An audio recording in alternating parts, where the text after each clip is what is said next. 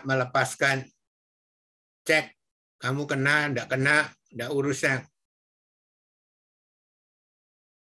Swedia sama besok negara-negara yang lain akan ikut.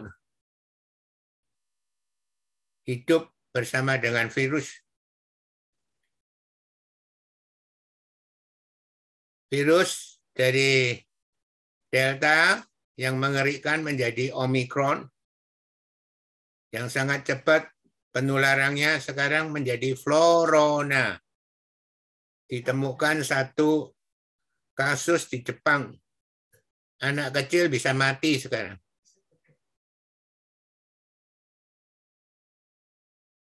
Amsal 22 ayat 3 itu perlindungan Tuhan.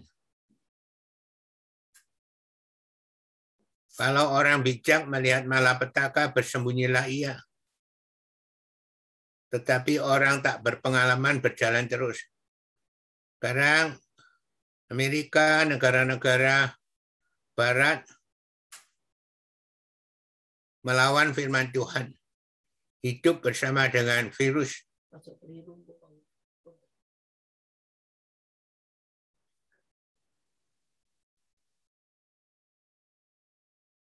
Jadi saudara hati-hati aja. Tetap pakai masker. Shalom Abri, shalom Dani Silalahi. Shalom Ustaz.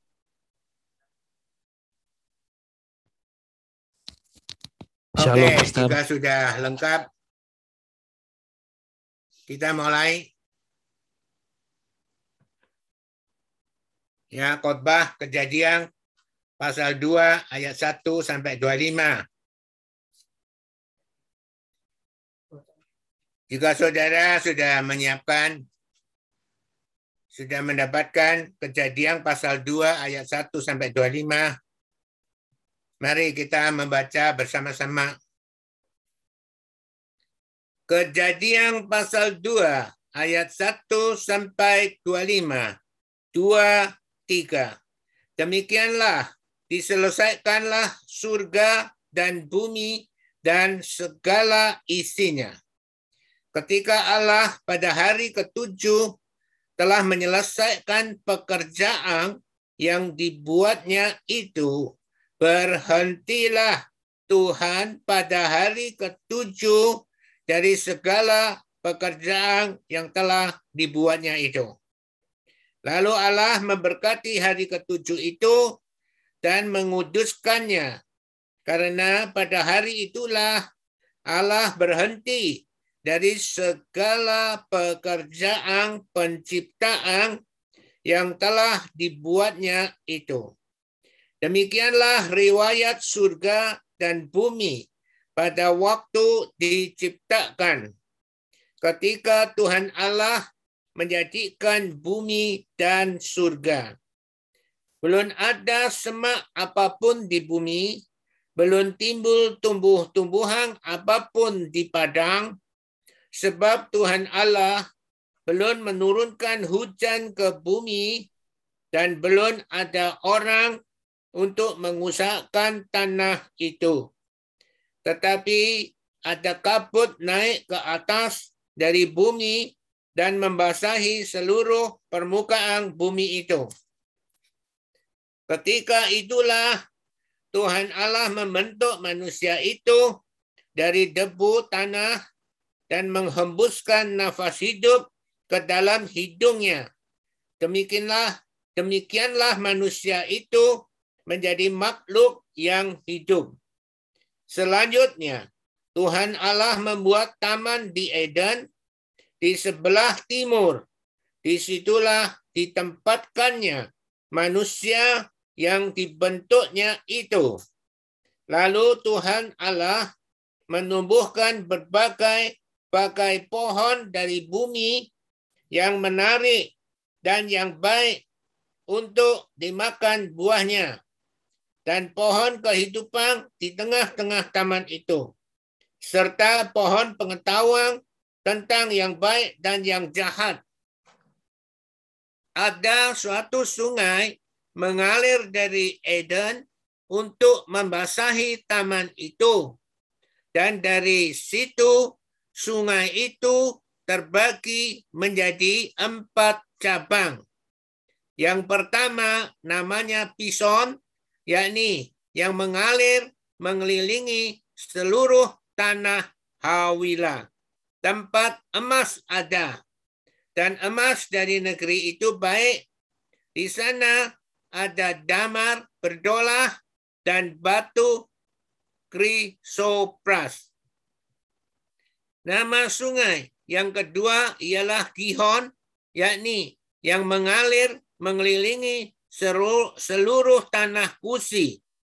Nama sungai yang ketiga ialah Tigris, yakni yang mengalir di sebelah timur Asyur. Dan sungai yang keempat ialah Efrat. Tuhan Allah mengambil manusia itu dan menempatkannya dalam Taman Eden untuk mengusahakan dan memelihara taman itu. Lalu Tuhan Allah memberi perintah ini kepada manusia, semua pohon dalam taman ini boleh kau makan buahnya dengan bebas. Tetapi pohon pengetahuan tentang yang baik dan yang jahat itu, janganlah kau makan buahnya. Sebab pada hari engkau memakannya, pastilah engkau mati. Tuhan Allah berfirman, tidak baik kalau manusia itu seorang diri saja.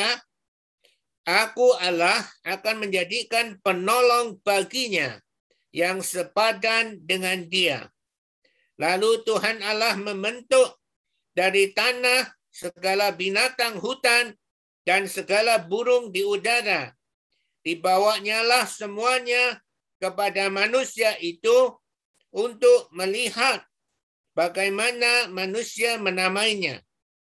Dan seperti nama yang diberikan manusia itu kepada tiap-tiap makhluk yang hidup, demikianlah nanti nama makhluk itu.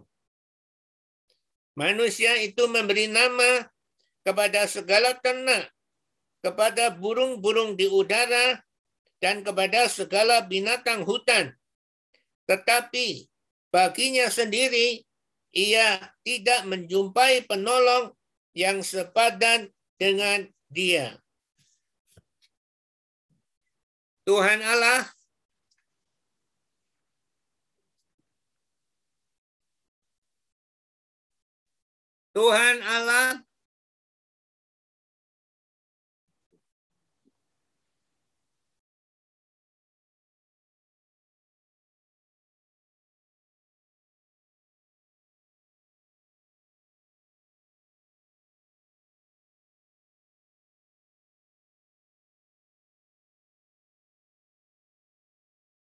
Maaf, yang ngetik kurang sedikit.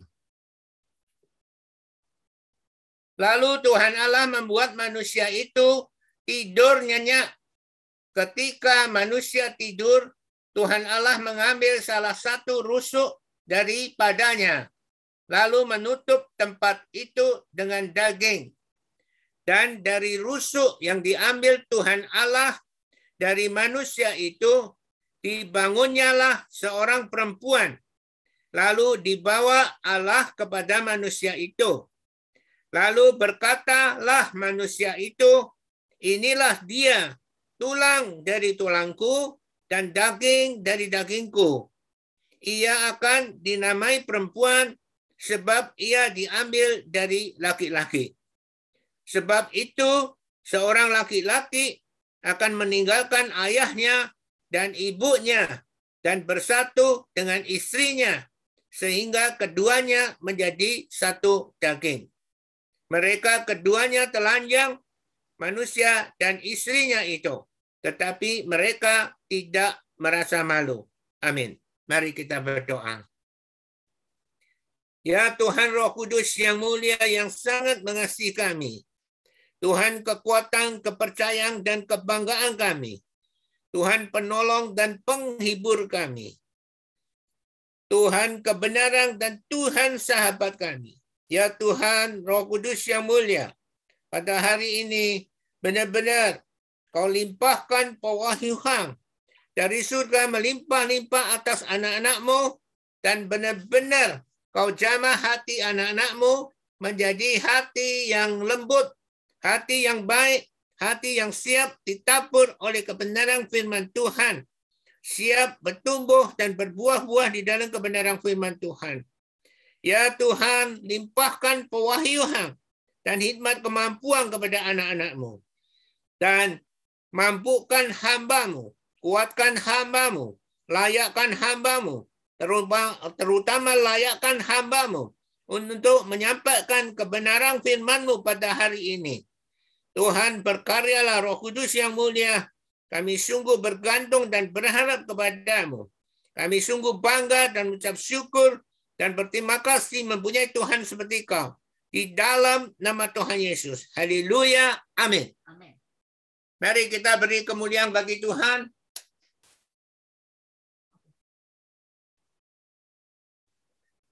Haleluya. Haleluya. Saudara, kita membaca Alkitab. Kadang ketika kita barusan percaya kepada Tuhan, ada orang yang mengenalkan kita, yaitu buku penjelasan tentang Alkitab yang tebal, lebih tebal daripada Alkitab. Mungkin 2 kali atau 3 kali tebal dari Alkitab. Dan di situ disebut bahwa Kejadian pasal 2 ayat 1 sampai 25 itu adalah penciptaan Tuhan yang kedua kali. Penciptaan Tuhan yang 2 kali. Jika kita barusan percaya kepada Tuhan dan kita belum tahu semuanya, kita belum tahu apa sesungguhnya, mungkin kita juga akan percaya bahwa itu adalah Tuhan menciptakan kedua kalinya. Maka kenapa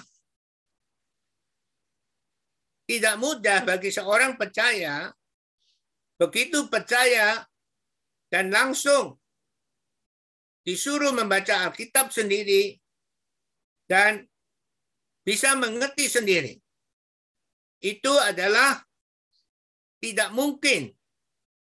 Maka itulah sebabnya khotbah ekspositori, yaitu satu perikop demi satu perikop yang sesuai dengan konteks, diberitakan dengan benar, itu sangat penting sekali bagi seorang percaya. Sehingga dia mempunyai fondasi yang benar. Bagaimana ketika dia membaca Alkitab dari satu perikop demi satu perikop, dan bagaimana dia dapat mendapatkan pewahyuan dari satu perikop demi satu perikop yang Tuhan berikan kepada kita, menangkapnya dengan benar. Tetapi menangkapnya bukan yang salah. Itulah sebabnya setiap khotbah harus direkam dan saudara bisa mendengarkan kembali. Jika saudara mengasihi Tuhan, saudara akan meluangkan waktu paling lama 2 jam, ya 1 minggu sekali, atau setiap minggu 3 kali, setiap kali 2 jam.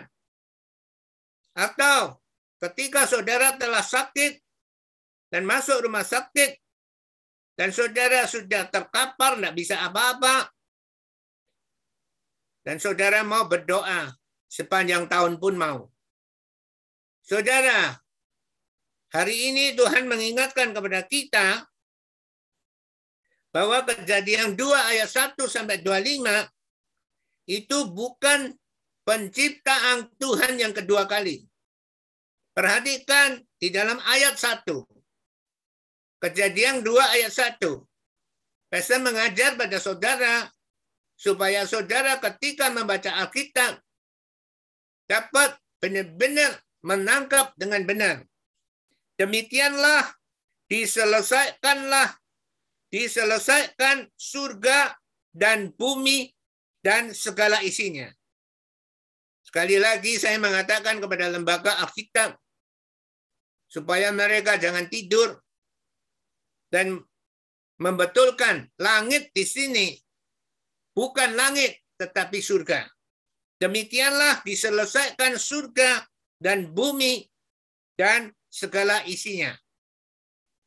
Saudara, artinya diselesaikan. Demikianlah, ya, yaitu ketika Kejadian pasal 1 ayat 1 sampai 31 sudah selesai, disambung Kejadian 2 ayat 1. Ayat 1 menjelaskan, demikianlah diselesaikan surga dan bumi dan segala isinya. Ketika Allah pada hari ketujuh telah menyelesaikan pekerjaan yang dibuatnya itu, berhentilah Allah pada hari ketujuh dari segala pekerjaan yang telah dibuatnya itu. Saudara, berarti pekerjaan Tuhan, penciptaan surga dan bumi, itu telah selesai dibuatnya oleh Tuhan pada hari ketujuh. Maka tidak ada alasan bahwa kita menafsirkan bahwa Kejadian 2 ayat 1 sampai 25 adalah penciptaan Tuhan yang kedua kali. Maka saudara, belajarlah teologi yang benar. Dan saudara jangan mengantuk dan awasilah kata demi kata apa yang pastor jelaskan kepada saudara dari ayat tiap ayat kepada saudara. Lalu Allah memberkati hari ketujuh itu dan menguduskannya.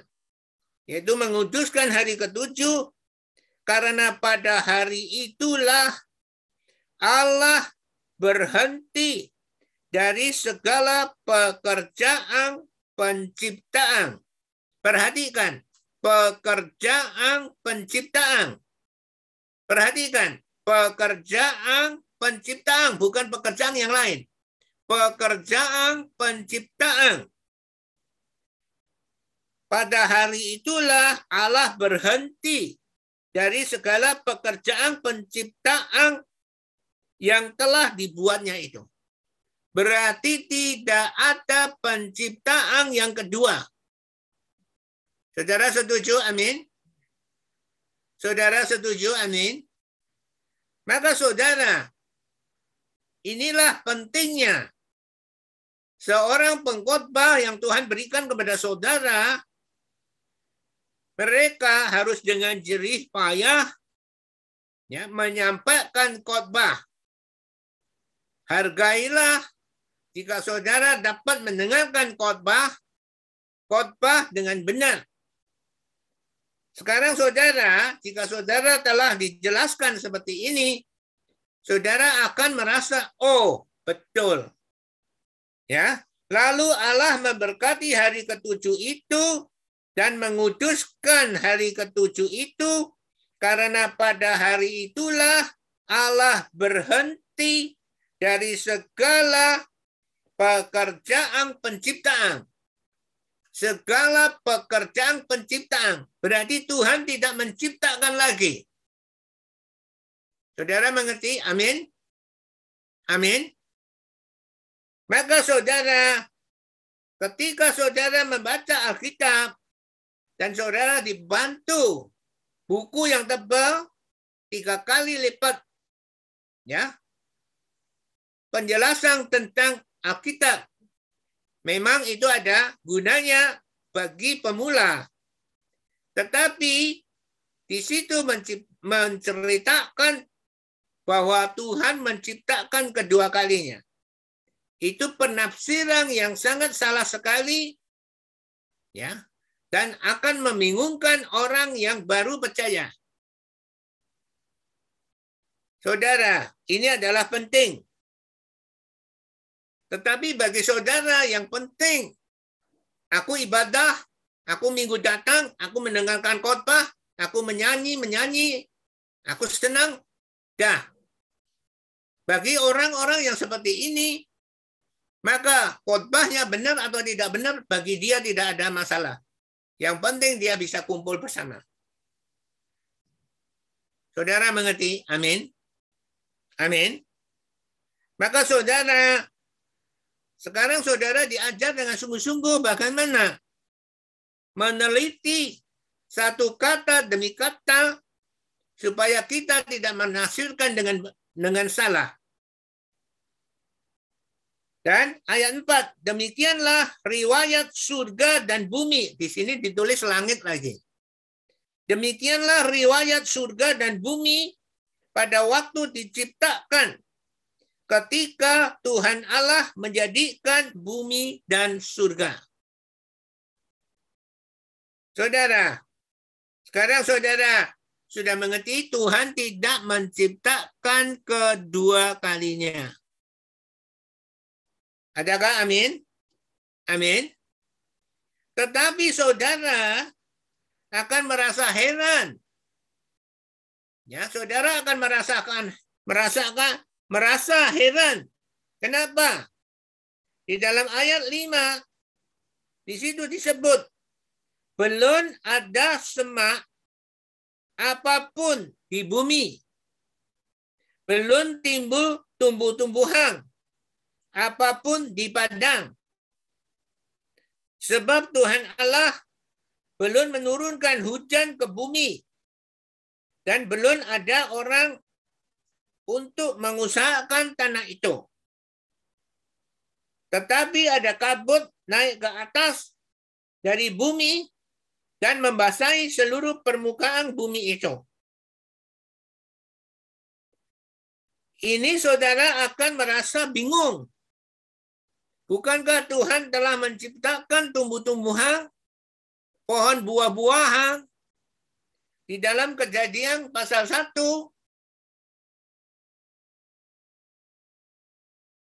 ya, saudara lihat ayat 9,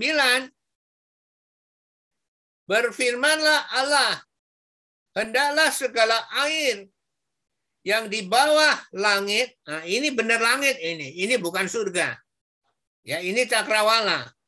Segala air yang di bawah cakrawala atau di bawah langit berkumpul pada satu tempat sehingga kelihatan yang kering dan jadilah demikian. Lalu Allah menamai yang kering itu darat dan kumpulan air itu dinamainya laut. Allah melihat bahwa semuanya itu baik. Maka cakrawala, air yang di bawah cakrawala sudah dikumpulkan oleh Tuhan ketika Tuhan membentuk global, bulat, cekungan-cekungan. Maka air yang di bawah cakrawala semua terkumpul di bumi itu. Di cekungan-cekungan itu yang dinamakan laut. Berfirmanlah Allah, hendaklah tanah menumbuhkan tunas-tunas muda, tumbuh-tumbuhan yang berbiji, segala jenis pohon buah-buahan yang menghasilkan buah yang berbiji, supaya ada tumbuh-tumbuhan di bumi, dan jadilah demikian. Tanah itu menumbuhkan tunas-tunas muda, segala jenis tumbuh-tumbuhan yang berbiji, dan segala jenis pohon-pohonan yang menghasilkan buah yang berbiji. Allah melihat bahwa semuanya itu baik. Jadilah petang dan jadilah pagi. Itulah hari ketiga.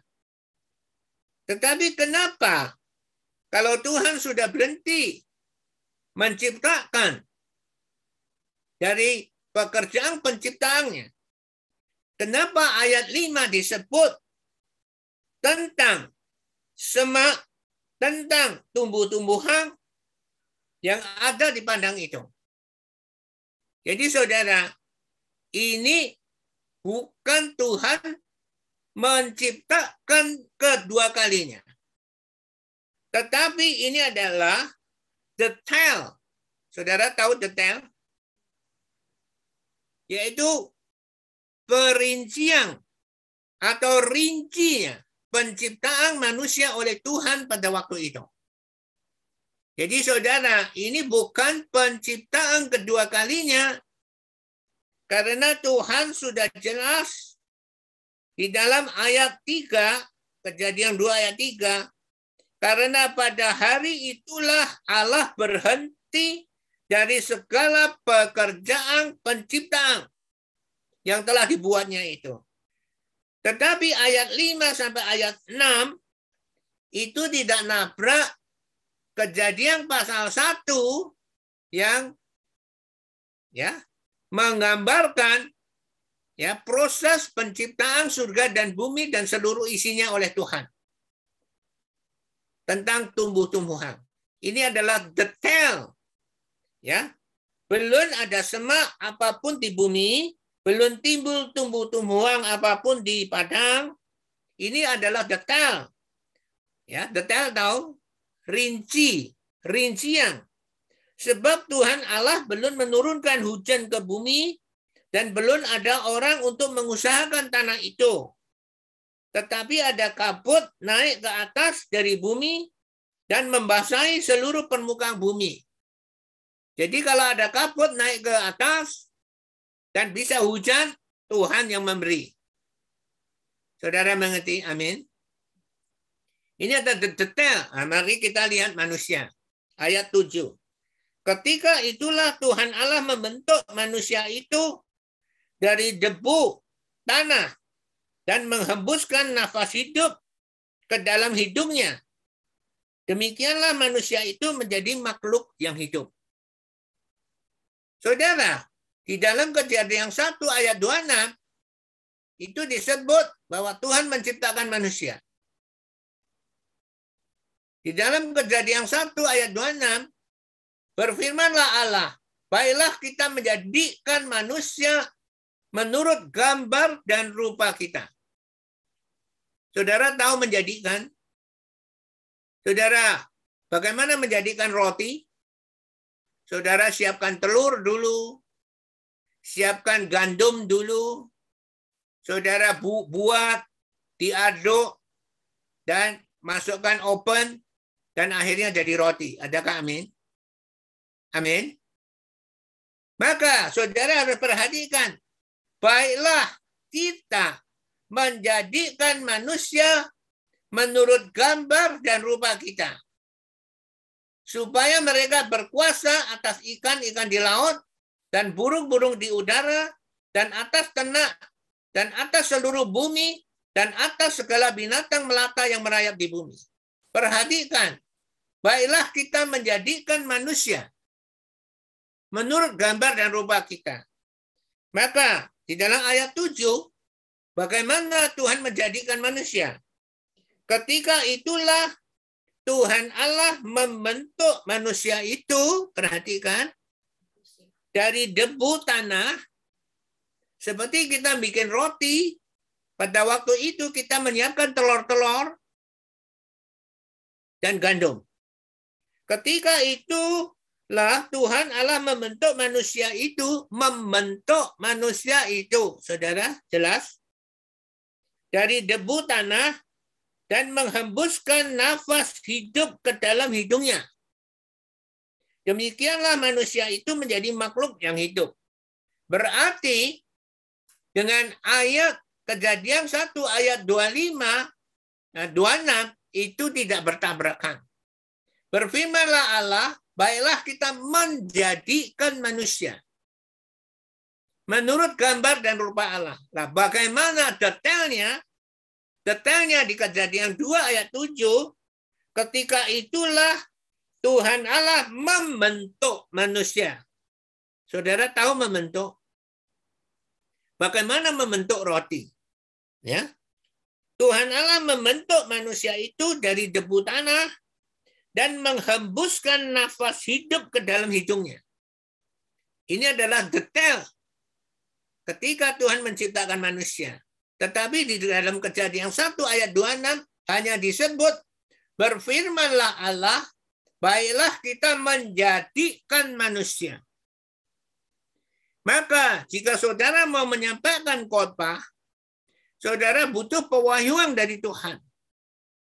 Baru saudara bisa membaca demi kata-kata yang Tuhan tulis di dalam Alkitab. Kalau saudara saja tidak paham, bagaimana saudara bisa menyampaikan kebenaran firman Tuhan? Maka kita butuh kedekatan dengan Tuhan. Maka pengkhotbah yang dekat dengan Tuhan, yang setiap saat berbahasa roh, setiap saat di dalam kerendahan hati kepada Tuhan, takut kepada Tuhan, takut menyampaikan salah kepada saudara. Nah, pengkhotbah yang seperti itu baru bisa mengajar dengan sungguh-sungguh. Itulah yang Tuhan bilang, ya, hormat, ya, penatua-penatua yang baik pimpinannya patut dihormati 2 kali lipat. Terutama yang dengan jerih payah menyampaikan khotbah dan mengajar. Terutama yang dengan jerih payah menyampaikan khotbah dan mengajar. Setiap Sabtu, semua orang suka besok minggu. Tetapi pastor, justru itu tugas yang harus diselesaikan. Setiap minggu, saudara, selama 22 tahun, berkhotbah kepada orang yang sama. Dan tidak mungkin khotbahnya harus sama. Dan tiap minggu berbeda. Dan tadi pastor cerita kepada cucu pastor. Cucu pastor merangkul pastor. Dia mengasihi pastor. Dia terharu mempunyai kakak yang seperti itu. Saudara mengerti? Saya harap saudara bisa seperti cucu saya, merangkul pastor, menghormati pastor, tidak menjadi orang yang cuek. Dengan jerih payah mengajar saudara, memberi khotbah pada saudara. Sekarang saudara baru tahu arti 1 Timotius 5 ayat 17. Terutama mereka yang dengan jerih payah menyampaikan khotbah dan mengajar. Jadi sekarang saudara mengerti, ya, Tuhan Allah membentuk manusia itu dari debu. Ini adalah detail. Maka hari ini Tuhan mau mengajar kepada kita. Kejadian pasal 2 ayat 1 sampai 25 itu bukan Tuhan menciptakan kedua kalinya. Jika kita mempunyai pandangan seperti itu, sekalipun buku itu sudah tersebar ke seluruh dunia dan telah dinikmati oleh pemercaya-pemercaya pemula, ya, tetapi saudara, penjelasan dia tentang penciptaan kedua itu adalah sangat-sangat fatal sekali. Jadi Kejadian pasal 2 ayat 1 sampai 25 itu adalah detail penciptaan manusia oleh Tuhan. Tidak bertabrakan dengan Kejadian 1 ayat 26 dan seterusnya. Saudara setuju? Amin. Saudara setuju? Amin. Inilah yang dinamakan khotbah ekspositori. Dari satu perikop itu Tuhan mau mengajar kita apa? Maka judul khotbah itu harus benar.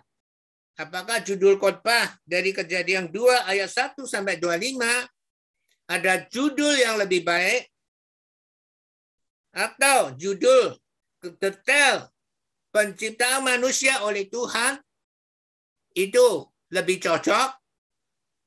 Ya, saudara nanti kita bisa mendengar kembali. Ya, setelah kita menerima pewahyuan dari Tuhan, maka hal kedua, bagaimana kita mengaplikasikan Setelah kita bisa menemukan pewahyuan yang Tuhan berikan kepada kita.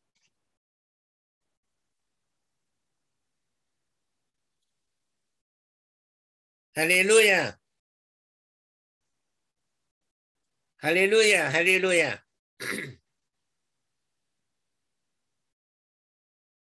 Saudara, kita masih mau menyebut, saudara, bahwa di situ disebut tentang hari Sabat.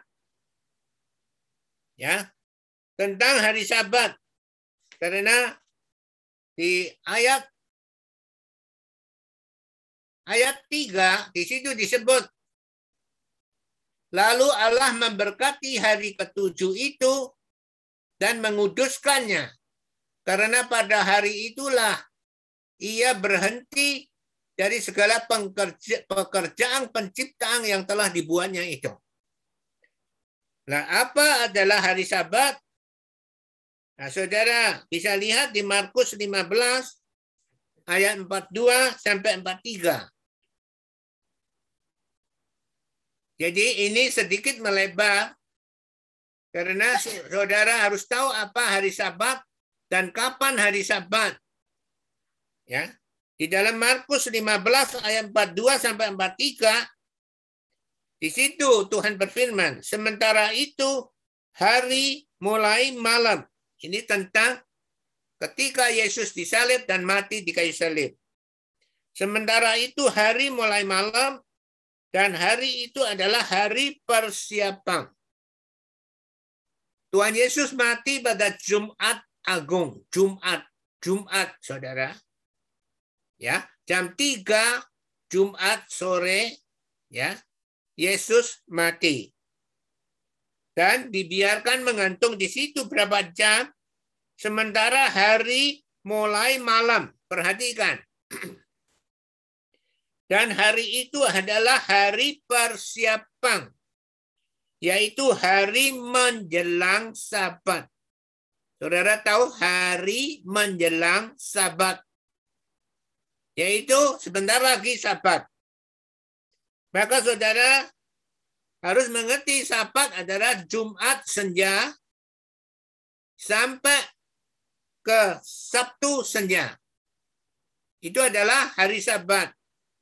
Maka jangan heran kenapa ada orang yang ibadah pada hari Jumat. Tetapi bukan jam 12 siang, tetapi senja yang benar. Oke? Maka jangan heran kalau ada orang yang menyembah Tuhan harus hari Sabtu. Ya. Tidak hari Minggu, hari Sabtu. Karena hari Sabtu senja itu masih, ya, hari ketujuh, yaitu hari Sabat. Jadi saudara mengerti, amin.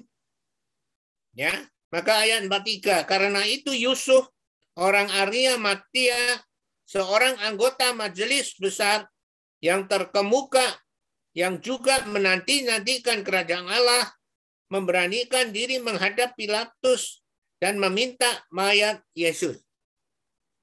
Ya, ini bukan pokok, tetapi kalau ini tidak dijelaskan, nanti saudara bingung kenapa kok ada, ya, hari Sabtu. Ya, ada satu gereja yang hari Sabtu. Ada orang yang menyembah Tuhan pada hari Jumat. Jadi sekarang saudara mengerti, amin. Saudara,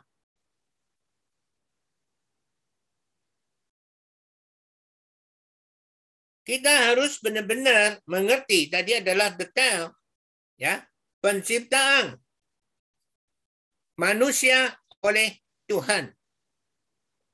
Dan kita sudah membahas tentang tidak bertabrakan antara Kejadian pasal 1 ayat 1 sampai 31 dengan Kejadian pasal 2 ayat 1 sampai 25, Tuhan tidak mencipta tidak mengadakan penciptaan yang kedua kali. Karena Tuhan sudah berhenti pada waktu itu dari pekerjaan segala penciptaan.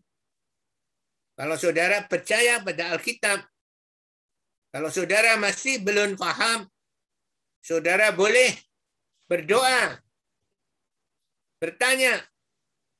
Ya. Amin. Saudara, kita telah diajar di Kejadian 1 ayat 31. Proses penciptaan surga dan bumi dan seluruh isinya oleh Tuhan. Bahwa pada mulanya ya, Tuhan menciptakan surga dan bumi. Berarti sebelum ada surga dan bumi, ya, Tuhan sudah ada. Adakah amin? Dan setelah Tuhan ada, baru Tuhan menciptakan surga dan bumi dan seluruh isinya. Maka kita harus menghormati bahwa Tuhan menciptakan sesuatu itu dari keadaan tidak ada sebelumnya, dijadikan menjadi ada. Yaitu surga sebelumnya belum ada, dan bumi sebelumnya belum ada. Tetapi Tuhan menciptakan dari tidak ada menjadi ada. Itu adalah surga dan bumi. Demikian, dari tidak ada manusia, Tuhan menciptakan manusia. Dari tidak ada, menjadikan manusia ada di dunia. Demikian kita. Dari tidak ada, diciptakan oleh Tuhan di dalam bumi ini. Maka kalau kita bisa berterima kasih kepada Tuhan, kita bersyukur, kita dianggap penting oleh Tuhan dan diciptakan di dunia ini. Dan kita juga sudah diajar ketika Adam dan Hawa jatuh dosa, maka keturunannya sudah menjadi berdosa. Masih di dalam janin ibunya aja, kita sudah termasuk orang berdosa. Maka Tuhan yang memulai, maka Tuhan yang menyelesaikan. Maka Tuhan memberikan anaknya yang tunggal, Yesus, dan diberi tugas. Dialah yang akan menyelamatkan umat manusia dari dosa mereka. Untuk menyelamatkan umat manusia di dunia ini. Supaya kita diampuni segala dosanya. Dan jika kita benar-benar menghormati Tuhan. Andai kata Tuhan tidak menciptakan kita, ya kita tidak ada di dunia ini. Sekarang kita dijadikan di dunia ini. Ya seharusnya kita berterima kasih kepada Tuhan atas keberadaan kita. Ketika Adam dan Hawa jatuh dosa, kita begitu lahir, kita sudah menjadi orang berdosa. Dan Tuhan kirimkan Yesus untuk menjadi penyelamat dosa kita. Dan kalau kita mengerti segala kebaikan Tuhan, kita harus bisa berterima kasih kepada Tuhan. Tapi kalau kita masih menuntut kepada Tuhan, saudara, jika kita tidak diciptakan di dalam dunia ini, apa yang kita tuntut? Kita tidak ada di bumi ini. Dan apa yang kita tuntut? Kalau kita bisa berpikir dengan benar, kita akan berterima kasih kepada Tuhan. Kita akan menghormati Tuhan. Bahwa kita berada di bumi ini adalah dianggap penting oleh Tuhan. Saudara, mau lihat status seseorang, apakah dia patut dihormati apa enggak? Bukan dilihat dari kekayaannya.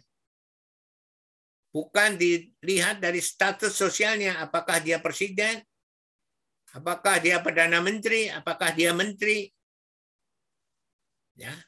Apakah Dia adalah pegawai tinggi. Apakah dia orang kaya? Bukan. Lihat seseorang, dilihat apakah dia bisa berterima kasih apa tidak.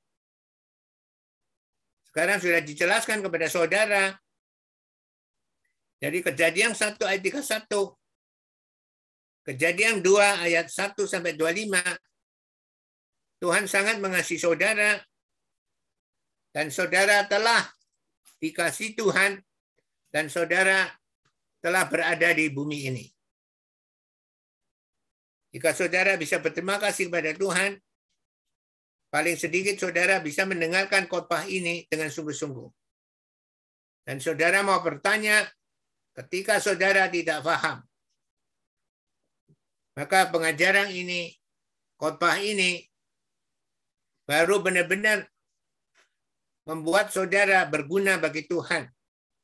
Dan tidak sia-sialah Tuhan menciptakan saudara di bumi ini.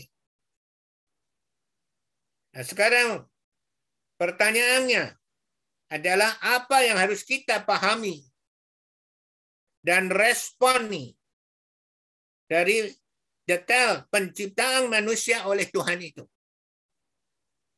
Kita sudah tahu Kejadian pasal 2 ayat 1 sampai 25 adalah detail penciptaan manusia oleh Tuhan. Dan sekarang pertanyaannya, apa yang harus kita pahami dan responi, yaitu tanggapi dari detail penciptaan manusia oleh Tuhan itu. Yang pertama, ada 3 hal di sini. Kita sebut yang pertama sekarang. Sadar bahwa manusia diciptakan Tuhan menurut gambar dan rupa Tuhan dengan terdiri dari tubuh, jiwa, dan roh. Sadar bahwa manusia diciptakan Tuhan menurut gambar dan rupa Tuhan dengan terdiri dari tubuh, jiwa, dan roh. Tubuh butuh makanan, jiwa butuh komunikasi, dan roh butuh dihidupkan kembali. Maka kita lihat ayat ke-7. Kita sekarang membahas. Di dalam Kejadian 2 ayat 7, ketika itulah Tuhan Allah membentuk manusia itu dari debu tanah dan menghembuskan nafas hidup ke dalam hidungnya. Demikianlah manusia itu menjadi makhluk yang hidup. Saudara perhatikan, ya, Tuhan Allah membentuk manusia itu dari debu tanah, ya, dari debu tanah, dan menghembuskan nafas hidup ke dalam hidungnya, dan menghembuskan nafas hidup ke dalam hidungnya. Demikianlah manusia itu menjadi makhluk yang hidup. Itu ketika manusia diciptakan oleh Tuhan. Karena Kejadian 2 ayat 1 sampai 25 ini adalah detail. Ya. Rinci, ya, rincian ketika Tuhan menciptakan manusia. Ya, di bumi ini. Jadi menghembuskan nafas hidup ke dalam hidungnya.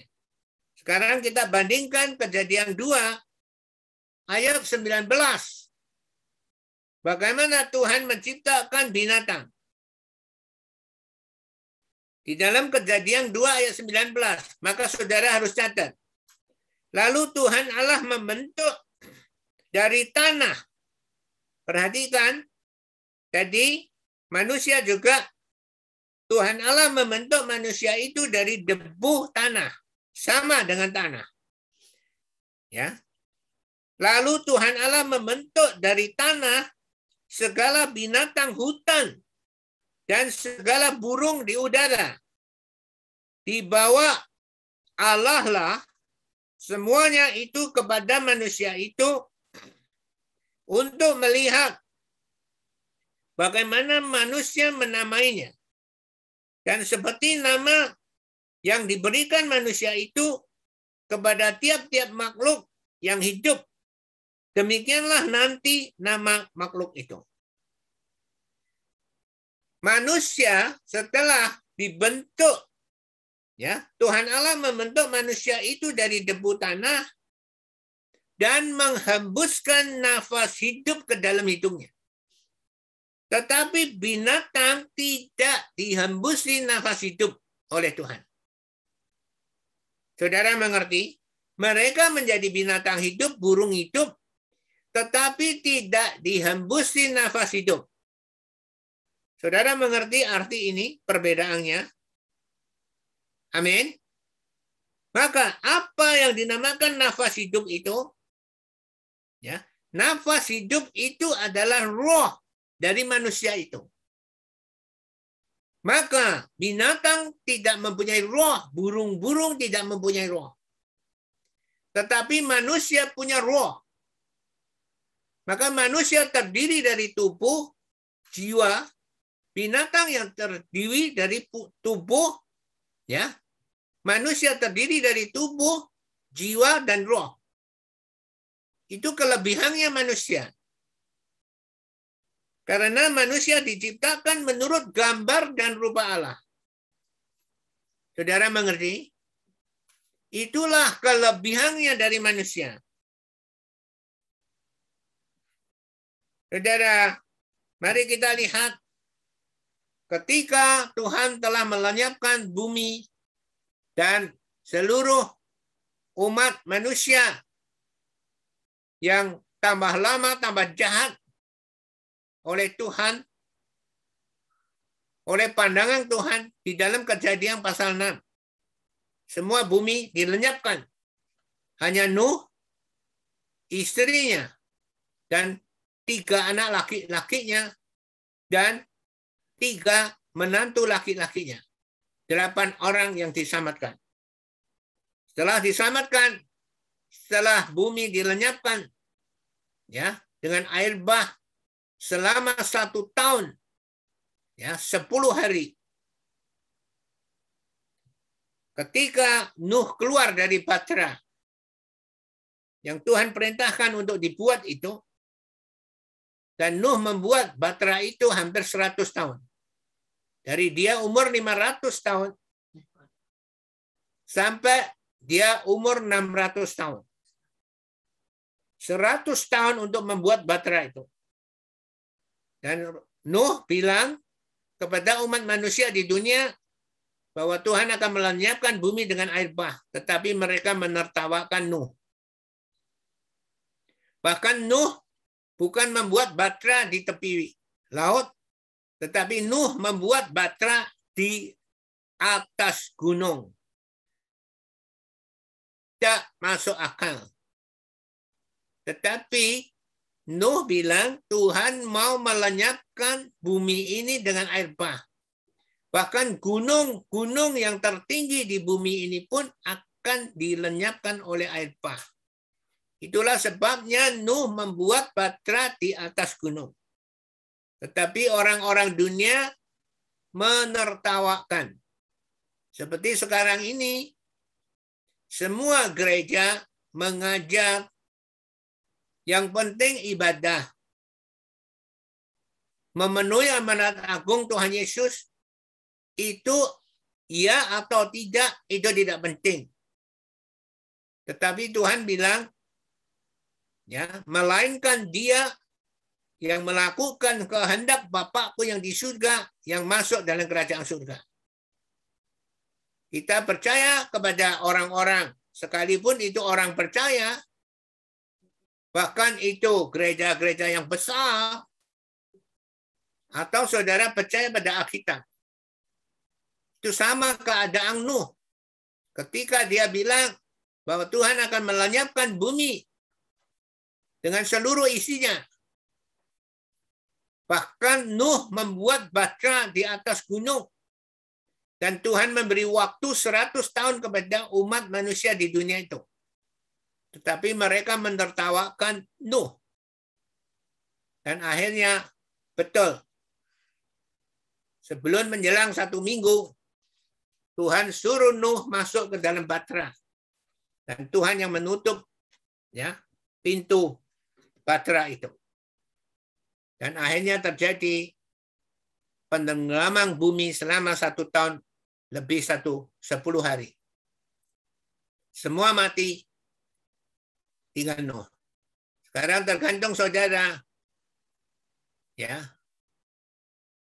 Kalau saudara percaya pada Yesus dan akhirnya tidak sampai ke sana, lebih baik saudara berfoya-foyalah.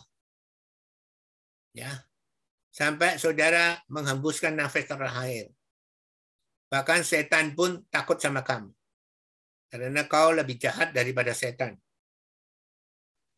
Jadi puaslah hidup di dunia ini sekalipun masuk ke neraka. Tapi kalau saudara percaya pada Tuhan, percayalah kepada kebenaran Alkitab. Mari kita lihat setelah Nuh diselamatkan, apa yang terjadi. Kita lihat Kejadian pasal 9 ayat 1 sampai 6. Saudara catat. Kejadian 9 ayat 1 sampai 6.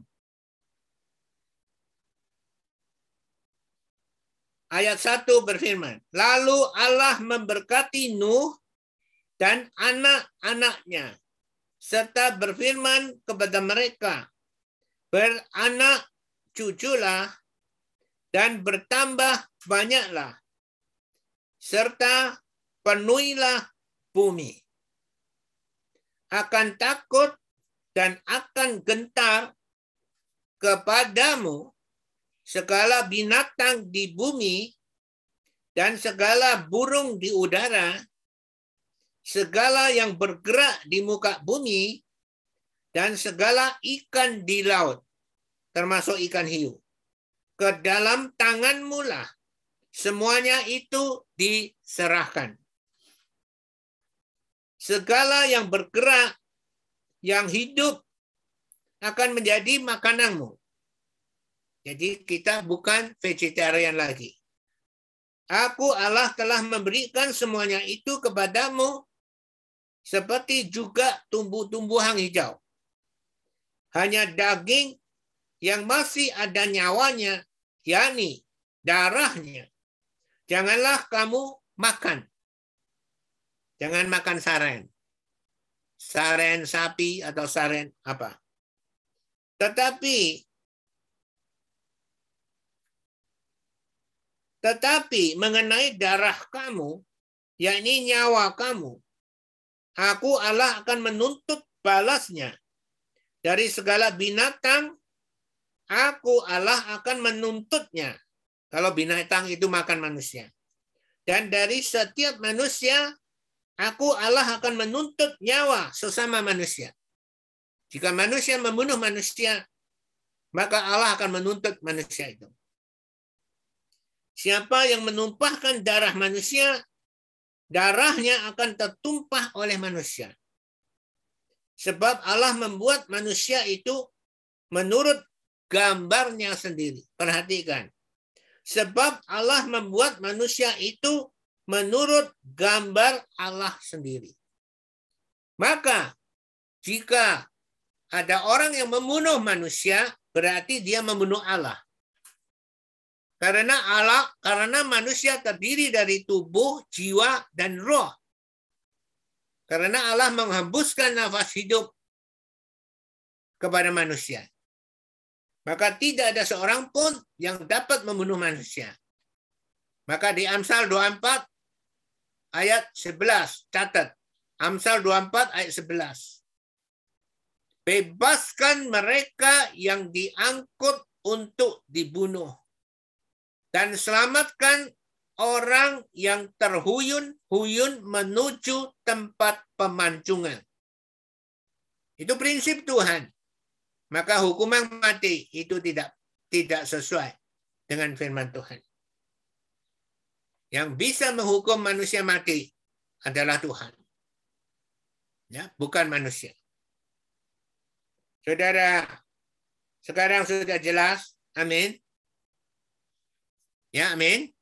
Jadi kita makan, ya, makan daging itu adalah Tuhan yang perintah.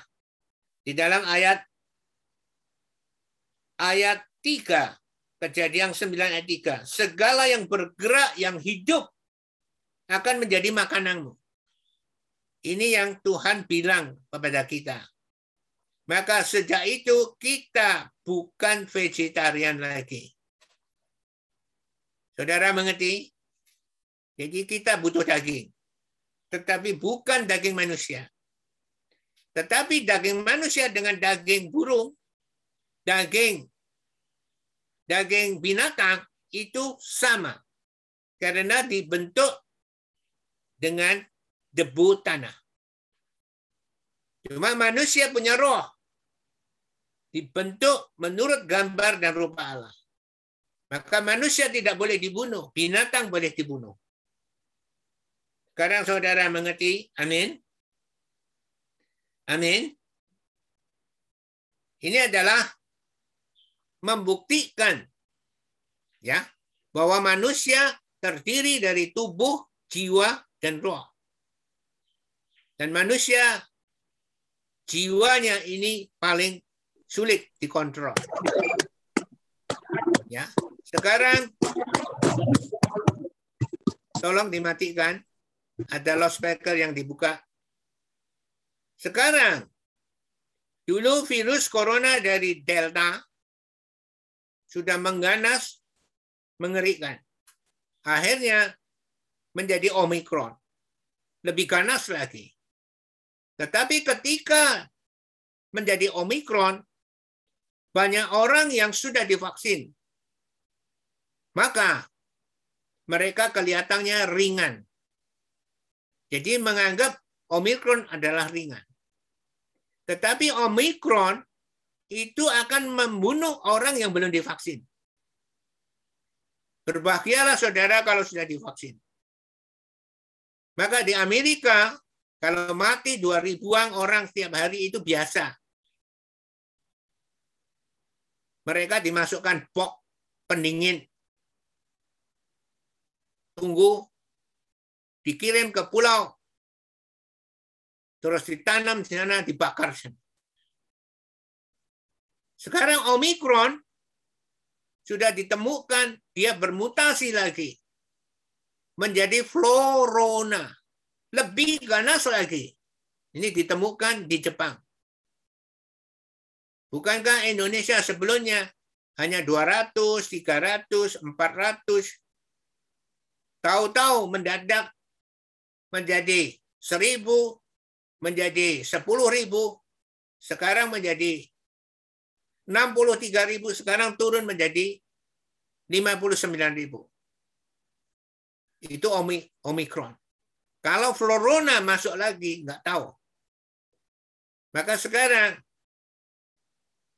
ya, negara-negara yang mengatakan dia kaya, Amerika, Eropa, mereka menyerah kepada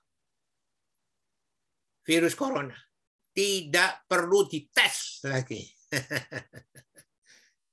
Jadi kamu kena, tidak kena, campur dengan orang yang tidak kena. Jika saudara mati, yaitu nasibmu. Jika saudara hidup, itu nasibmu. Saudara,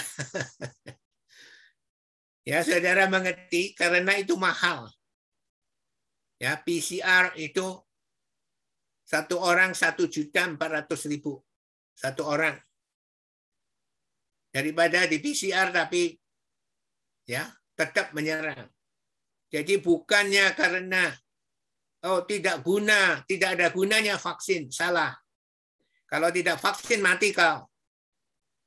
Tapi kalau divaksin, kamu masih cuma batuk-batuk ringan.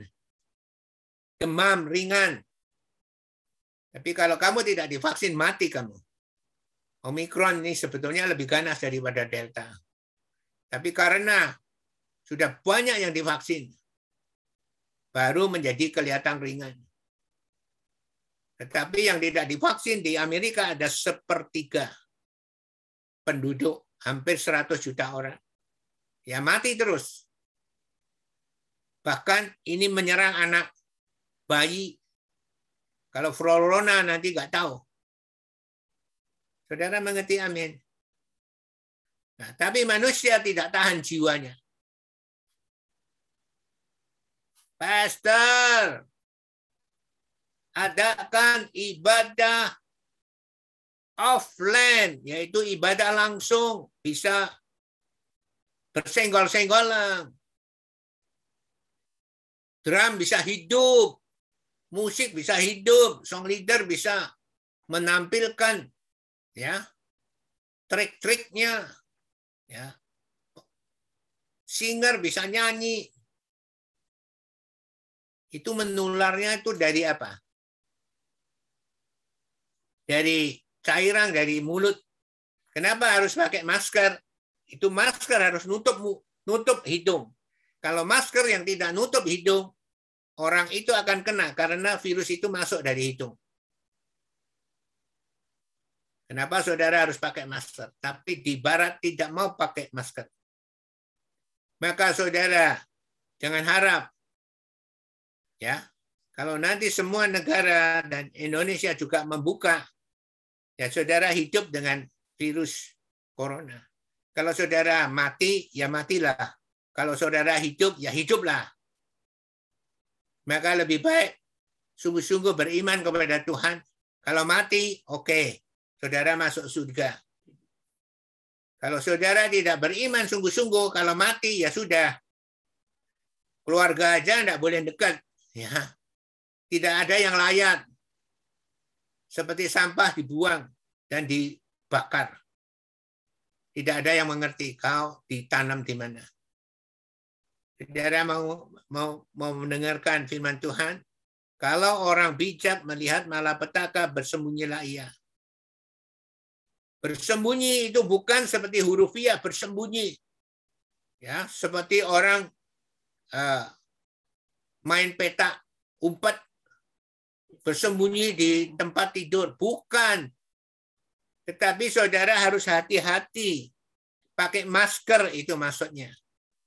Saudara mengerti, amin? Jaga jarak. Cuci tangan. Kalau sudah keluar, pulang mandi.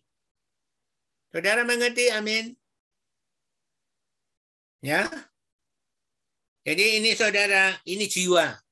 Ini membuktikan 2 tahun, siapa yang bisa tahan?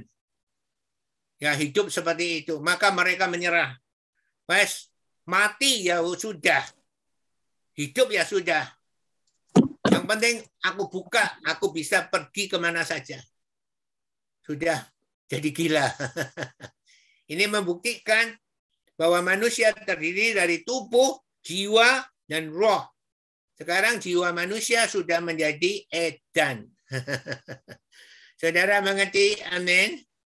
Amin. Tapi kalau saudara mau percaya pada firman Tuhan, kalau orang bijak melihat malapetaka, bersembunyilah ia. Tidak pernah bosan. Ya, amin. Saudara harus hidup. Saudara bisa ya melayani Tuhan dengan baik. Saudara mengerti? Ini tentang bukti bahwa manusia terdiri dari jiwa. Jiwa manusia tidak tahan. Ya, ibadah aja. Ya. Pendetanya mengatakan, kita bersama dengan Tuhan. Tidak ada yang bisa mengalahkan kita. Aduh. Kalau kita bersama dengan Tuhan, kita bersama dengan firman Tuhan. Saudara mengerti ya? Amin. Maka ibadah online seperti ini akan terus sampai virus ini hilang. Tetapi virus ini sulit hilang. Baru sang Omicron belum 1 bulan. Sudah menjadi florona. Nanti florona jadi apa lagi nggak tahu. Ya saudara. Ya saudara terserah. Pastor sudah ngasih tahu. Kalau saudara nanti mati tidak masuk ke surga, Saudara jangan protes pada Tuhan. Nanti Tuhan akan kasih video hari ini. Khotbah hari ini. Bahwa pastor sudah memberitahu saudara. Oke, saudara sudah mengerti, amin. Bahwa manusia ada roh yang Tuhan berikan kepada kita. Dan saudara akan mengatakan, ya ini sedikit melebar. Kejadian 2:19. Ya, Lalu Tuhan Allah membentuk dari tanah segala binatang hutan dan segala burung di udara. Dibawa Allah lah semuanya itu kepada manusia itu untuk melihat bagaimana manusia menamainya. Dan seperti nama yang diberikan manusia itu kepada tiap-tiap makhluk yang hidup. Demikianlah nanti nama makhluk itu. Ya. Kalau kita bilang babi, ya itu adalah pok. Tapi kalau bahasa Indonesia adalah babi. Kalau bahasa Chinese adalah cu. Kok tidak sama? Ya, saudara jangan lupa. Karena waktu itu bahasa manusia satu. Tetapi setelah kejadian 11, ketika manusia tidak mau dengar Tuhan lagi, menciptakan menara Babel yang tingginya sampai ke langit. Itu maksudnya bukan ke langit sungguhan, tapi benar-benar tinggi. Dan di atasnya ada patung yang mereka sembah.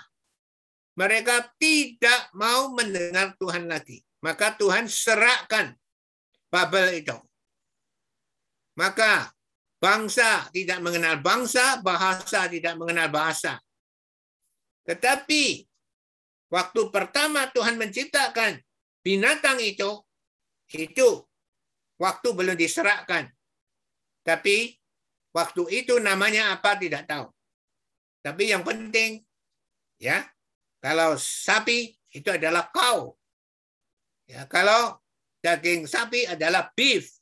Ya, saudara mengerti? Tapi kalau bahasa Indonesia, ya sapi atau lembu. Kalau daging sapi, daging lembu, ya daging sapi gitu. Tapi kalau bahasa Inggris adalah beef. Jadi kalau itu lain, karena kejadian 11, ya umat manusia diserak beraikan oleh Tuhan.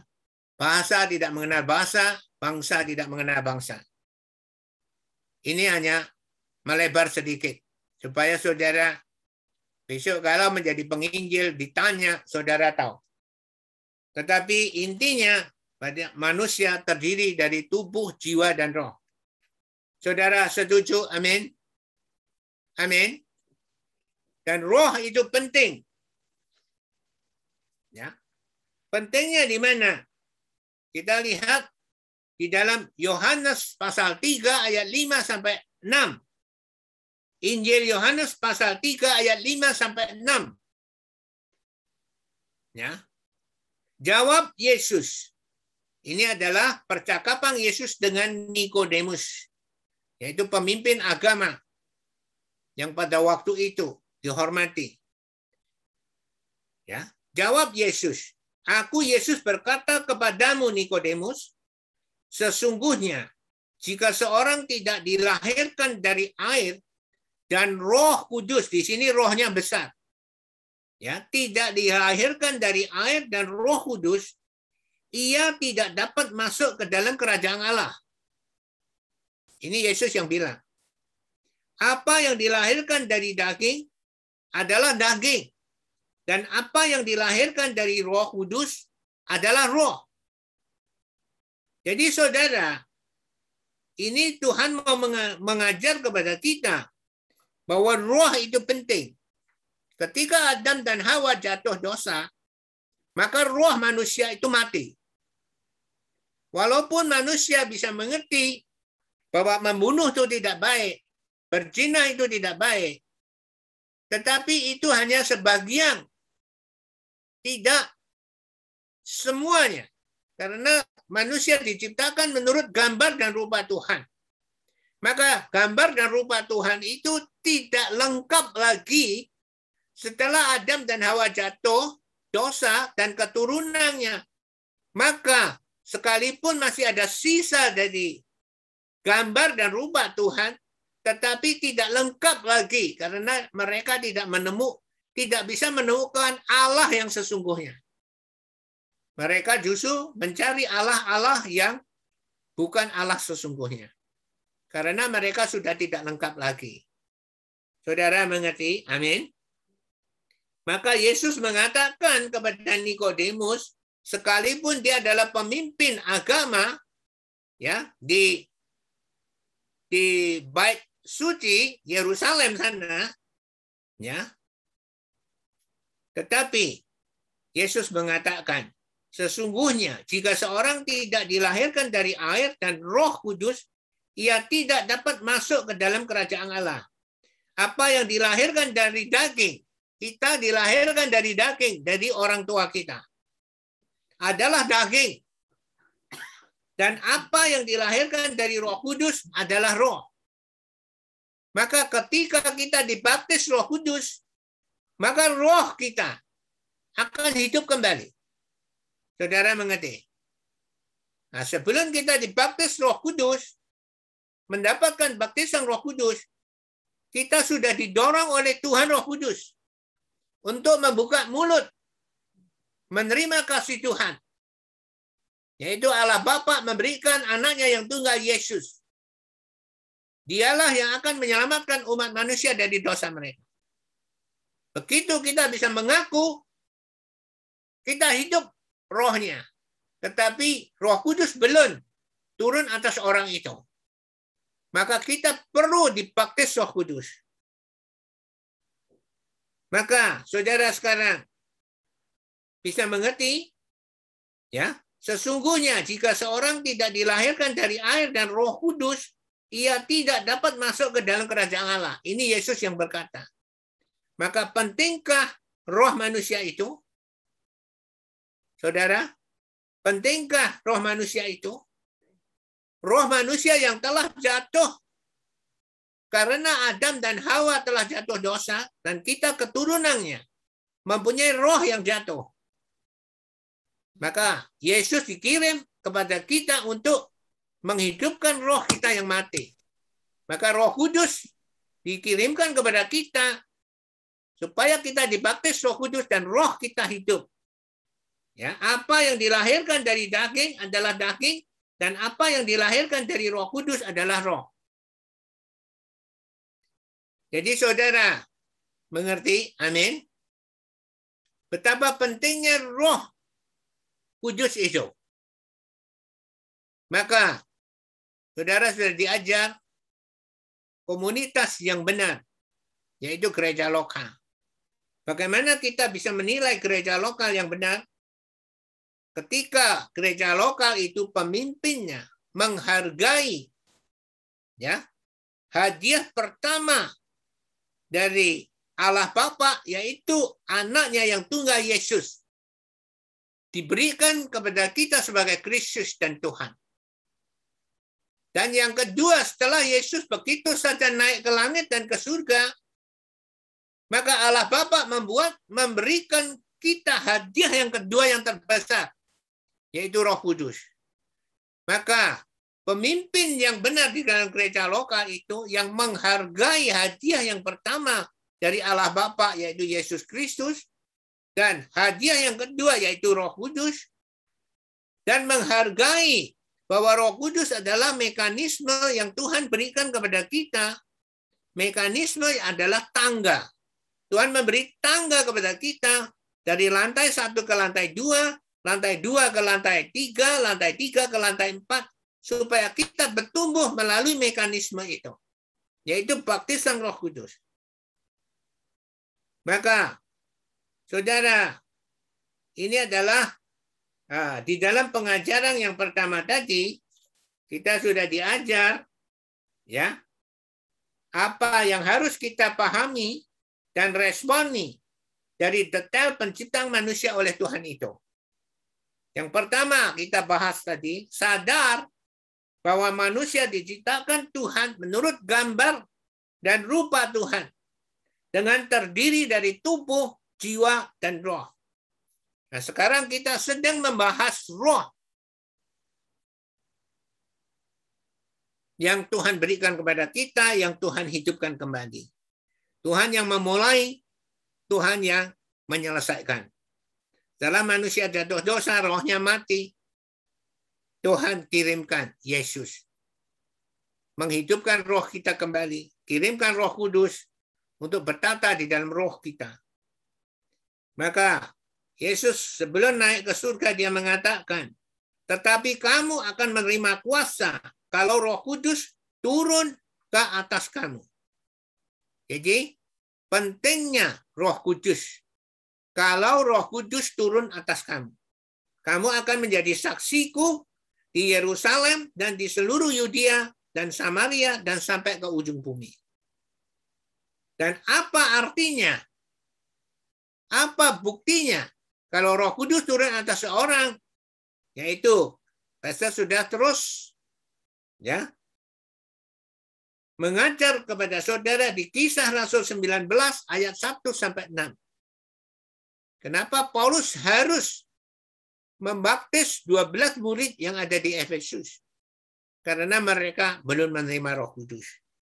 Maka bagaimana ketika ketika Paulus menumpangkan tangan di atas mereka, yaitu 12 murid yang ada di Efesus, turunlah Roh Kudus ke atas mereka. Dan mulailah mereka berkata-kata dalam bahasa roh. Jadi tanda turunnya Roh Kudus atas seorang, yaitu ketika dia bisa berbahasa roh. Tetapi ada orang yang menanyakan bahwa berbahasa roh itu belum tentu Roh Kudus ada di dalam orang itu. Maka kita jelaskan, sudah ajarkan pada saudara bahwa bahasa roh,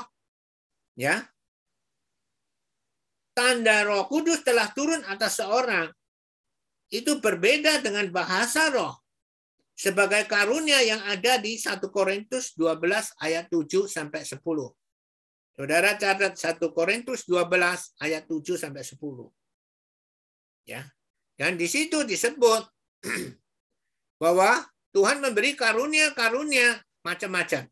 Karunia penyembuhan, karunia berbahasa roh, dan karunia untuk menafsirkan bahasa roh itu. Sekarang pertanyaannya, bagaimana kita bisa mendapatkan karunia Roh Kudus kalau Roh Kudus belum turun atas orang itu? Tidak mungkin. Dan karunia Roh Kudus, yaitu berbahasa roh, dan karunia untuk menafsirkan bahasa roh itu. Maka bahasa roh ada dua, yang satu tanda bahwa Roh Kudus turun atas orang itu. Yang kedua, bahasa roh itu adalah sebagai karunia Roh Kudus. Pasti ada yang menafsirkannya. Pasti Tuhan memberi satu pasang untuk itu, untuk kebutuhan. Jadi saudara, maka baptisan Roh Kudus, turunnya Roh Kudus atas orang itu adalah penting sekali. Maka apa pentingnya bahasa roh itu? Maka 1 Korintus pasal 14 ayat 2 disebut, siapa yang berkata-kata dengan bahasa roh tidak berkata-kata kepada manusia. Tidak berkata-kata kepada manusia, bukan dipamerkan. Tetapi kepada Allah, sebab tidak ada seorang pun yang mengerti bahasanya. Oleh Roh Kudus, ia yang berbahasa roh tadi mengucapkan hal-hal yang rahasia. Ini adalah pentingnya bahasa roh. Maka 1 Korintus 14 ayat 4 mengatakan, siapa yang berkata-kata dengan bahasa roh, ia membangun dirinya sendiri. Maka jika saudara respon bahwa manusia menurut gambar dan rupa Allah diciptakan terdiri dari tubuh, jiwa, dan roh, Bahkan roh itu penting, Yesus mengatakan, apa yang dilahirkan dari daging adalah daging, dan apa yang dilahirkan dari Roh Kudus adalah roh. Kalau kita memperhatikan itu, roh itu penting, maka kita akan berkata-kata dengan bahasa roh, bukan berkata-kata kepada manusia, tetapi untuk membangun diri sendiri. Membangun roh yang telah dihidupkan oleh Tuhan itu. Maka di dalam Galatia 5 ayat 16 mengatakan, maksudku ialah hiduplah oleh roh, yaitu hiduplah melalui Roh Kudus. Maka kamu tidak akan menuruti keinginan daging. Kalau kita sering berbahasa roh, kita akan tidak menuruti daging kita. Tetapi kita akan dibimbing oleh Roh Kudus. Di dalam Galatia 6 ayat 8, saudara catat, Galatia 6 ayat 8. Sebab barang siapa menabur dalam dagingnya, ia akan menuai kebinasaan dari dagingnya. Tetapi barang siapa menabur dalam Roh Kudus, ia akan menuai hidup yang kekal dari Roh Kudus itu. Saudara, maukah kita membangun roh kita? Dengan berbahasa roh, ini mekanisme yang Tuhan berikan kepada kita. Dan Tuhan menasihati kita di Yohanes 2, 1 Yohanes 2, yaitu surat Yohanes ke-1, pasal 2 ayat 15. Janganlah kamu mengasihi dunia dan apa yang ada di dalamnya. Jikalau orang mengasihi dunia, maka kasih akan Bapa tidak ada di dalam orang itu. Maksudnya kita bukan tidak boleh mempunyai mobil, mempunyai hal-hal ya, rumah yang mewah dan sebagainya. Tetapi bagaimana kita menggunakan mobil yang mewah, rumah yang mewah, ya, untuk memberitahu kepada orang, di dalam Tuhan Yesus ada kelimpahan. Jadi itu kita tidak mengasihi dunia. Saudara, kalau roh manusia telah mati, kita tidak membangunnya. Apa perbedaan manusia dengan binatang?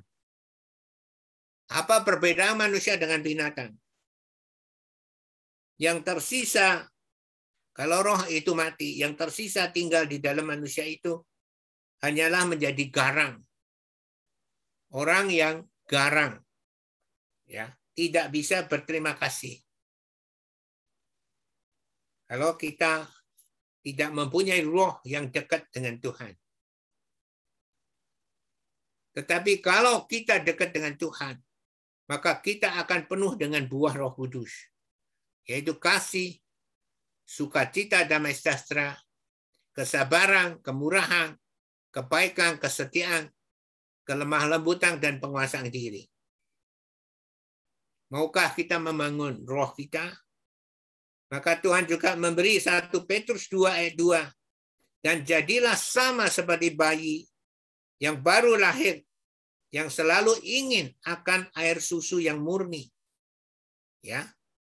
Selalu ingin akan air susu yang murni dan yang rohani. Yaitu firman Tuhan yang benar. Supaya olehnya, oleh firman yang benar itu, kamu bertumbuh dan beroleh keselamatan. Maukah kita terus-menerus dibimbing oleh Roh Kudus dan tetap menjaga roh yang Tuhan telah berikan kepada kita, yang mati dihidupkan, dan yang Roh Kudus mau bertata di dalam hati kita. Sehingga kita tetap hidup, mempunyai roh yang benar-benar berkenan kepada Tuhan. Ini adalah yang pertama. Ya, haleluya. Amin. Ya, tadi pertanyaannya adalah apa yang harus kita pahami dan responi dari detail penciptaan manusia oleh Tuhan itu. Yang pertama, sadar bahwa manusia diciptakan Tuhan menurut gambar dan rupa Tuhan dengan terdiri dari tubuh, jiwa, dan roh. Dan Tuhan Yesus sudah memberi kita kriteria, ya, Barang siapa tidak dilahirkan dari air dan Roh Kudus, ia tidak dapat masuk dalam kerajaan surga. Yang kedua, apa tanggapan kita dan respon kita terhadap detail penciptaan Tuhan? Ya, detail penciptaan Tuhan ya, untuk manusia itu. Yang kedua, manusia diciptakan Tuhan untuk bekerja sesuai dengan kehendak Tuhan. Manusia diciptakan Tuhan untuk bekerja sesuai dengan kehendak Tuhan. Mari kita lihat Kejadian 2 ayat 8 sampai 17.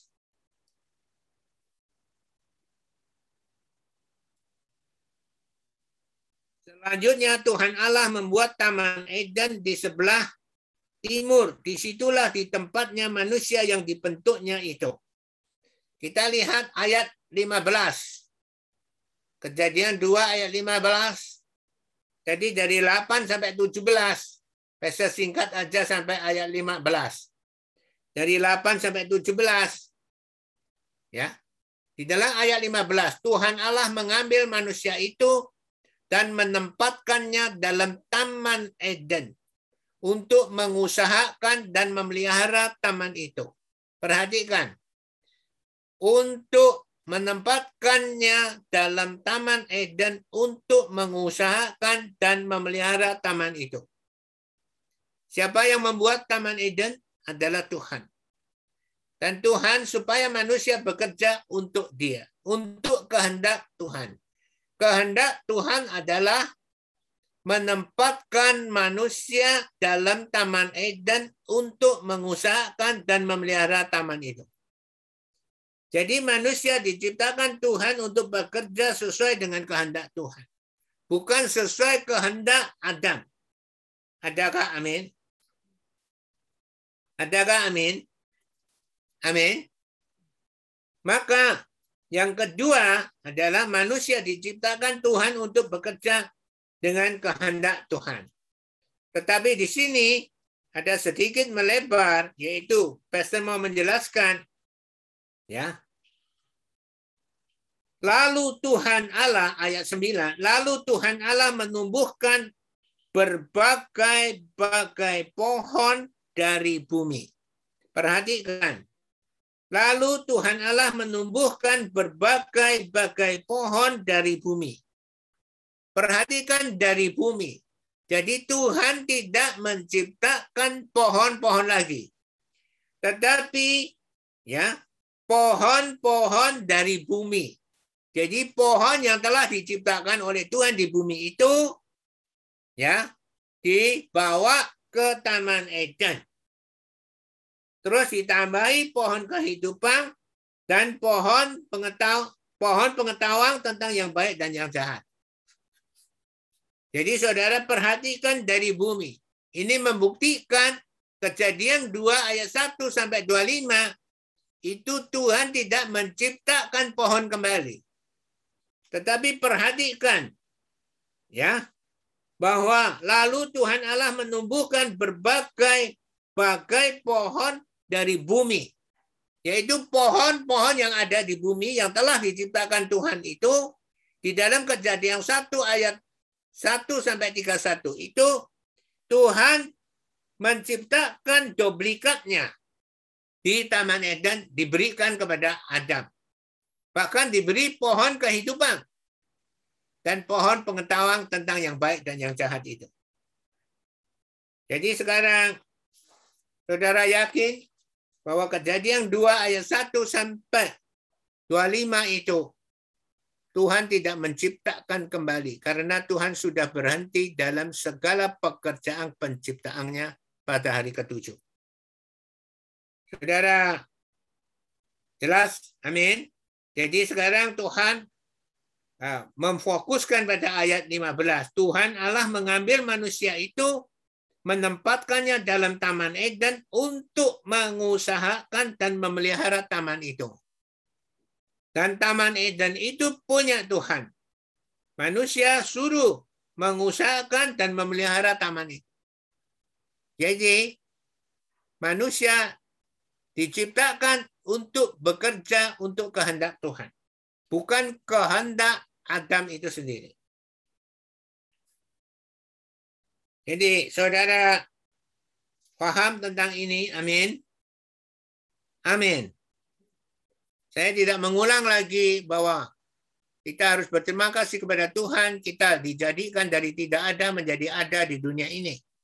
Karena kita dianggap penting oleh Tuhan.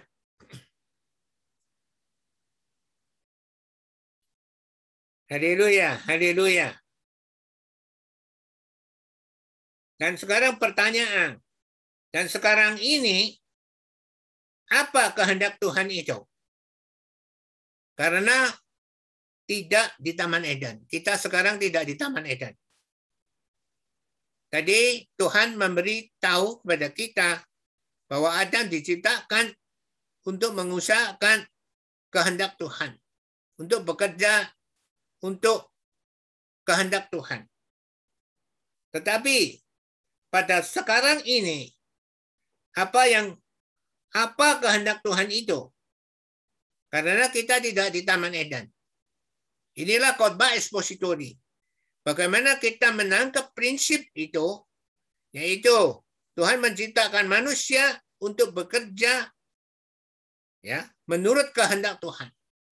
Bagaimana mengaplikasikan atau mempraktekkan ya, prinsip Tuhan itu di dalam kehidupan kita yang nyata.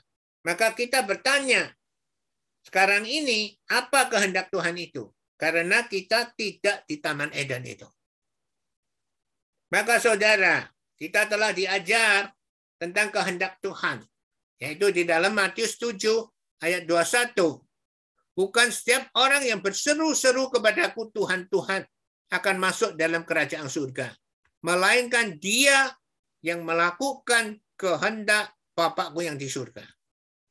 Ini adalah penting sekali. Melainkan dia yang melakukan kehendak Bapakku yang di surga. Jadi saudara, ini adalah penting. Pentingnya di dalam Yohanes 12 ayat 48, saudara catat. Injil Yohanes pasal 12 ayat 48. Yesus berkata, barang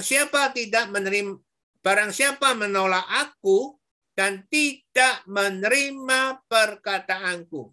Dan tidak menerima perkataanku. Ia sudah ada hakimnya. Ia sudah ada hakimnya. Yaitu firman yang telah kukatakan itu akan menjadi hakimnya pada akhir zaman. Apa yang dikatakan oleh Tuhan, firman yang telah kukatakan itu akan menjadi hakimnya pada akhir zaman. Apa yang dikatakan Yesus? Bukan setiap orang yang berseru-seru kepadaku Tuhan, Tuhan akan masuk dalam kerajaan surga. Melainkan dia yang melakukan kehendak Bapakku yang di surga. Jika kita tidak menerima perkataan Yesus ini, maka firman ini akan menjadi hakimnya pada akhir zaman. Dan nanti kita jangan menyesal. Dan apa? Melainkan dia yang melakukan kehendak Bapakku yang di surga. Apa kehendak Bapak di surga? Sudah berulang-ulang diajarkan kepada saudara. Ya, Bapa di surga menampakkan diri di atas dan berkata, inilah anakku. Aku berkenan kepadanya. Dengarkanlah dia. Dengarkanlah dia. Suruh kita mendengarkan apa yang dikatakan Yesus. Dan apa yang dikatakan Yesus? Di dalam Matius pasal 28 ayat 18-20. Pergi. Ya, karena itu pergilah, jadikanlah semua bangsa muridku. Nah, jadi kita sudah mendapatkan. Jadi kita diciptakan di dunia ini untuk bekerja untuk kehendak Tuhan. Kehendak Tuhan adalah apa yang dikatakan Yesus. Kepadaku telah diserahkan segala kuasa di surga dan di bumi. Karena itu, karena kuasa di surga dan di bumi itu, pergilah. Jadikanlah semua bangsa muridku. Bukan semua bangsa pemercayaku. Semua bangsa muridku. Dan baptislah mereka dalam nama Bapa dan Anak dan Roh Kudus. Dan ajarlah mereka melakukan segala sesuatu yang telah kuperintahkan kepadamu. Dan ketahuilah, aku menyertai kamu senantiasa sampai pada akhir zaman.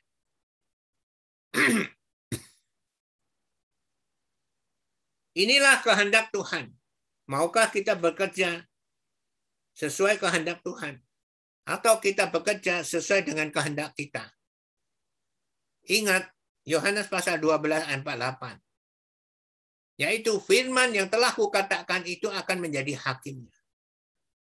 Bukan pastor yang menghakimi saudara. Tetapi firman yang telah Yesus katakan itu akan menjadi hakim.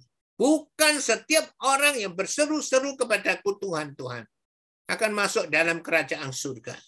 Melainkan dia yang melakukan kehendak Bapakku yang di surga. Pada akhirnya, banyak orang berseru kepadaku Tuhan, Tuhan, bukankah aku bernubuat demi namamu? Bukankah aku mengusir setan-setan demi namamu? Bukankah aku mengadakan banyak mujizat demi namamu?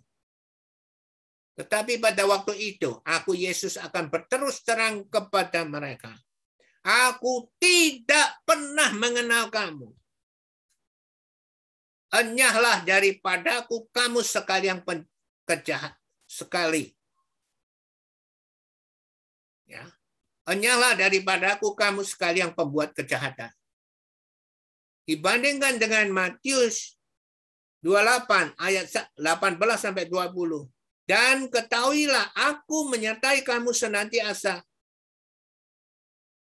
sampai pada akhir zaman.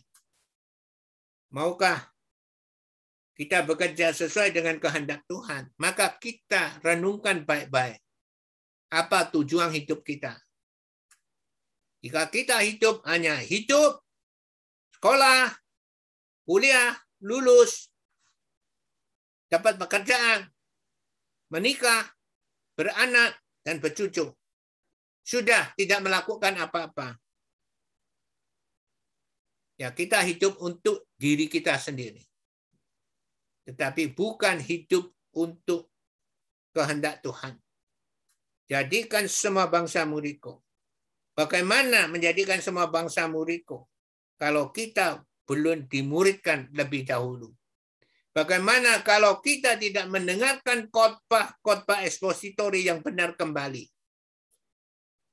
Bagaimana kita bisa meningkatkan teologi kita yang benar terus-menerus sehingga kita bisa menjadi pengkhotbah yang benar dan pengajar yang benar dan yang bisa membangun semua orang bertumbuh dewasa dan mengenal siapa Yesus itu. Ini yang kedua. Maukah saudara bekerja sesuai kehendak Tuhan? Atau saudara tetap percaya pada hatimu sendiri bahwa saudara mau bekerja sesuai dengan kehendak saudara? Saudara, pastor mengajar kepada saudara tanpa bosan. Pastor berharap pada satu hari saudara sadar. Tetapi jika saudara tetap hidup mau untuk diri sendiri, pastor percaya pada satu saat saudara tidak akan berterima kasih pada pastor, tapi saudara akan membenci pastor karena menganggap pengajaran pastor adalah terlalu ekstrim. Dan pengajarannya adalah diulang. Ini bukan soal diulang, tetapi ini memang adalah inti dari seluruh firman Tuhan. Bukan diulang, tapi ini adalah kehendak Tuhan. Maka melalui Kejadian pasal 2 ayat 1 sampai 25, kita sudah mendapatkan bahwa manusia diciptakan untuk bekerja untuk kehendak Tuhan. Kalau saudara mau, silakan. Tidak mau, juga silakan. Tapi pastor mau. Kemarin, pastor bilang kepada Tuhan, setiap Sabtu, Minggu orang bersuka cita. Tetapi pastor itu beban. Karena pastor harus menyampaikan khotbah kepada saudara. Dan sekarang pastor sudah menyampaikan saudara khotbah kepada saudara dengan sungguh-sungguh semangat, bahkan sudah kehausan dan tidak ada air yang untuk diminum. Itu pun saudara tidak semangat. Saudara merasa terbeban. Tapi pastor tetap melakukannya. Pastor percaya pada satu hari saudara akan sadar. Yang ketiga, ya, apa tanggapan kita dari detail penciptaan manusia oleh Tuhan dan respon kita? Yang ketiga, Tuhan memberi seorang penolong yang sepadan bagi manusia. Tuhan memberi seorang penolong yang sepadan bagi manusia. Dari Kejadian 2 ayat 1 sampai ayat 25, yang ketiga kita mendapatkan ya, prinsip Tuhan, yaitu Tuhan memberi seorang penolong yang sepadan bagi manusia. Apakah benar? Mari kita lihat ayat 18 sampai 25. Di dalam ayat 18, Kejadian 2 ayat 18, Tuhan Allah berfirman, tidak baik kalau manusia itu seorang diri saja. Ini adalah manusia pertama. Ini yang Tuhan berikan nama adalah manusia. Jadi Adam itu diberi nama manusia. Kalau tidak baik kalau manusia itu seorang diri saja. Aku Tuhan akan menjadikan penolong baginya. Aku Tuhan akan menjadikan penolong baginya. Perhatikan. Ini Tuhan yang berkata. Yang sepadan dengan dia. Saudara tahu sepadan? Ya, selevel, setingkat dengan Adam. Dan apa yang terjadi? Ya. Lalu Tuhan Allah membentuk dari tanah segala binatang hutan dan segala burung di udara. Dibawa Allah lah semuanya kepada manusia itu untuk melihat bagaimana manusia menamainya. Dan seperti nama yang diberikan manusia itu kepada tiap-tiap makhluk yang hidup, demikianlah nanti nama makhluk itu. Itu sebelum manusia dicerai-beraikan. Maka bahasanya hanya satu. Ayat 20. Manusia itu memberi nama kepada segala ternak, kepada burung-burung di udara, dan kepada segala binatang hutan. Tetapi baginya sendiri, ia tidak menjumpai penolong. Perhatikan kembali ada kata penolong. Ia, manusia tidak menjumpai penolong yang sepadan dengan dia. Lalu Tuhan Allah membuat manusia itu tidurnya. Manusia tidur. Tuhan Allah mengambil salah satu rusuk daripada manusia, lalu menutup tempat itu dengan daging. Dan dari rusuk yang diambil Tuhan Allah dari manusia itu, dibangunnyalah seorang perempuan. Dibangunnyalah seorang perempuan, lalu dibawa Allah kepada manusia itu. Lalu berkata, inilah dia, tulang dari tulangku dan daging dari dagingku. Ia akan dinamai perempuan. Perhatikan, ia akan dinamai perempuan sebab ia diambil dari laki-laki. Ia akan dinamai perempuan sebab ia diambil dari laki-laki. Sebab itu, seorang laki-laki akan meninggalkan ayahnya dan ibunya dan bersatu dengan istrinya, sehingga keduanya menjadi satu daging. Mereka keduanya telanjang, manusia dan istrinya itu. Tetapi mereka tidak merasa malu. Kenapa tidak merasa malu? Karena mereka belum berdosa. Tubuh mereka adalah tubuh kemuliaan. Saudara, jadi kenapa dinamakan perempuan? Karena dia diambil ya. Ayat 22 ya. ia akan dinamai perempuan sebab ia diambil dari laki-laki. Jadi saudara, walaupun perempuan sekarang ini dilahirkan dari orang tua kita, tapi menurut Tuhan perempuan pertama itu diambil dari seorang laki-laki, itulah sebabnya dinamakan perempuan. Saudara, maka bersyukurlah jika saudara diciptakan menjadi perempuan. Maka tugas saudara adalah penolong dari manusia itu, yaitu laki-laki itu. Tetapi setelah manusia jatuh dalam dosa, apakah ayat 24 itu masih berlaku? Ya, sebab itu seorang laki-laki akan meninggalkan ayahnya dan ibunya dan bersatu dengan istrinya sehingga keduanya menjadi satu daging. Apakah ini masih berlaku? Jawabnya di 2 Korintus 6 ayat 14 sampai 15. 2 Korintus 6 ayat 14 sampai 15. 2 Korintus 6 ayat 14 sampai 15. Janganlah kamu merupakan pasangan yang tidak seimbang dengan orang-orang yang tak percaya. Sebab persamaan apakah terdapat antara kebenaran dan kedurhakaan? Atau bagaimanakah terang dapat bersatu dengan gelap? Tadi ayat 24 mengatakan, sebab itu seorang laki-laki akan meninggalkan ayahnya dan ibunya dan bersatu dengan istrinya sehingga keduanya menjadi satu daging.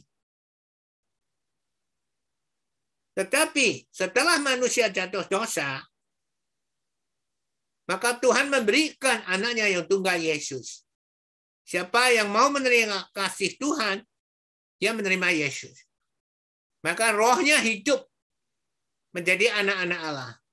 Tetapi yang tidak menerimanya, itu tidak menjadi anak-anak Allah. Itu sebabnya 2 Korintus 6 ayat 14-15 memberitahu kepada kita. Jadi ayat 24 itu tidak bisa ditelan mentah-mentah. Tapi harus lihat keadaan pada waktu itu dan keadaan pada waktu sekarang. Maka di Injil Yohanes pasal 10, Injil Yohanes pasal 1, ayat 10 sampai 12, Yesus firman, firman yang telah menjadi manusia itu, dia telah datang ke dalam dunia. Dunia dijadikan olehnya, tetapi dunia tidak mengenalnya. Dia datang kepada milik kepunyaannya. Dia datang kepada milik kepunyaannya. Tetapi orang-orang kepunyaannya tidak menerimanya. Coba, manusia diciptakan oleh Yesus tetapi tidak menerima Yesus. Durhaka apa tidak? Maka di 2 Korintus 6 ayat 14-15 itu disebut, sebab persamaan apakah terdapat antara kebenaran. Kalau kita menerima kasih Tuhan, kita menjadi anak-anak Allah. Ya. Terdapat antara kebenaran dan kedurhakaan. Yang tidak menerima Yesus itu adalah anak-anak durhaka. Atau bagaimanakah terang dapat bersatu dengan gelap? Maka kita tidak bisa asal